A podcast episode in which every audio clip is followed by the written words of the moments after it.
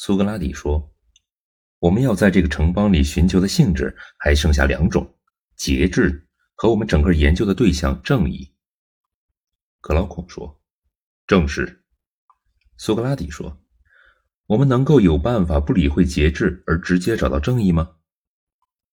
格劳孔说：“我既不知道有什么办法，也不想先发现正义，以免我们会把节制忽略了。因此。”如果你愿意让我高兴的话，请你先考虑节制吧。”苏格拉底说，“不，怎么会不愿意让你高兴呢？事实上，我很愿意。”格劳孔说，“那就继续吧。”苏格拉底说，“我们必须继续。就目前所知，节制比前面两种性质更像协调或者和谐。”格劳孔说，“何以见得？”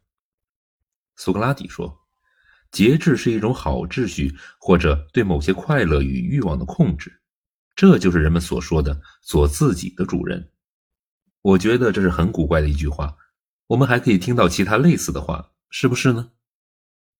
格劳孔说：“是的，很对。”苏格拉底说：“做自己的主人这个短语，想想不是很滑稽吗？因为一个人是自己的主人，当然也就是自己的奴隶。”一个人是自己的奴隶，当然也就是自己的主人，因为这两种说法都是说的同一个人。格劳孔说：“无疑是的。”苏格拉底说：“我认为这种说法的意思是说，一个人的灵魂中存在着一个好的部分，也同样存在着一个不好的部分。而说做自己的主人的意思是说，有好的那部分来控制不好的部分。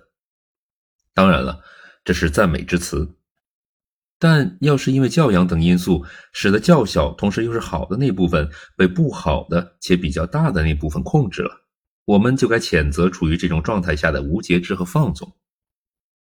格劳孔说：“这看来是不错的。”苏格拉底说：“现在来看看我们的新城邦，在这里你也会看到这两种情况之一。”因为，既然一个人的较好部分统治着他的较坏部分，就可以称他是有节制的和自己是自己的主人。那么，你应该承认，我们说这个城邦是自己的主人是没错的。格劳孔说：“我看过这个城邦，你说的没错。”苏格拉底说：“还可以看到各种各样的欲望、快乐和苦恼，都是在小孩、女人、奴隶。”和那些名义上叫做自由人的为数众多的下等人身上出现的，格劳孔说：“正是这样。”苏格拉底说：“反之，靠理智和正确信念帮助，由人的理性指导着简单而有分寸的欲望，则只在少数人中，在那些天分最好且受过最好教育的人中间见到。”格劳孔说：“你说的对。”苏格拉底说。你不是在这个城邦里也看到了一点吗？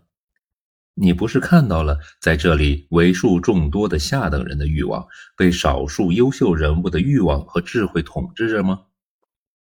克劳孔说：“是的。”苏格拉底说：“因此，如果说有什么城邦应被称为是自己的快乐和欲望的主人，也就是自己是自己的主人的话，那他就必定是我们这个城邦了。”格劳孔说：“一点不错。”苏格拉底说：“根据所有上述理由，这个城邦不也可以被称为有节制的吗？”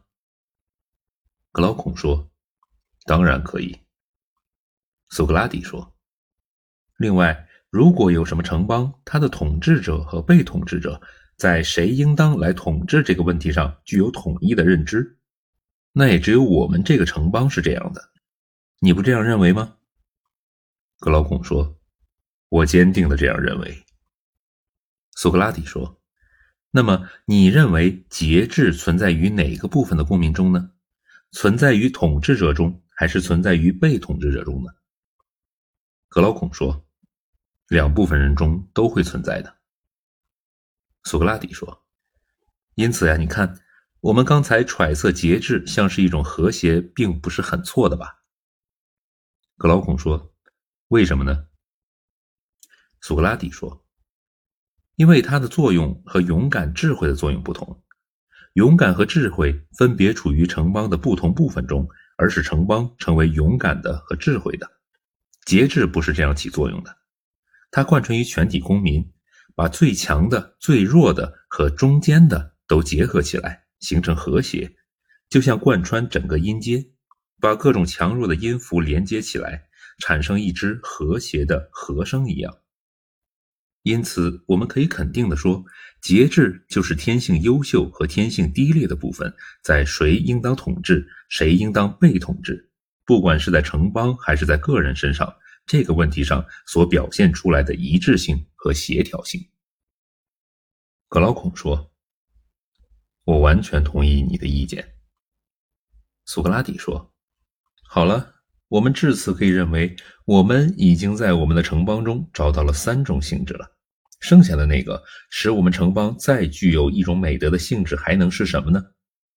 剩下来的这个显然就是正义了。格劳孔说：“显然是的。”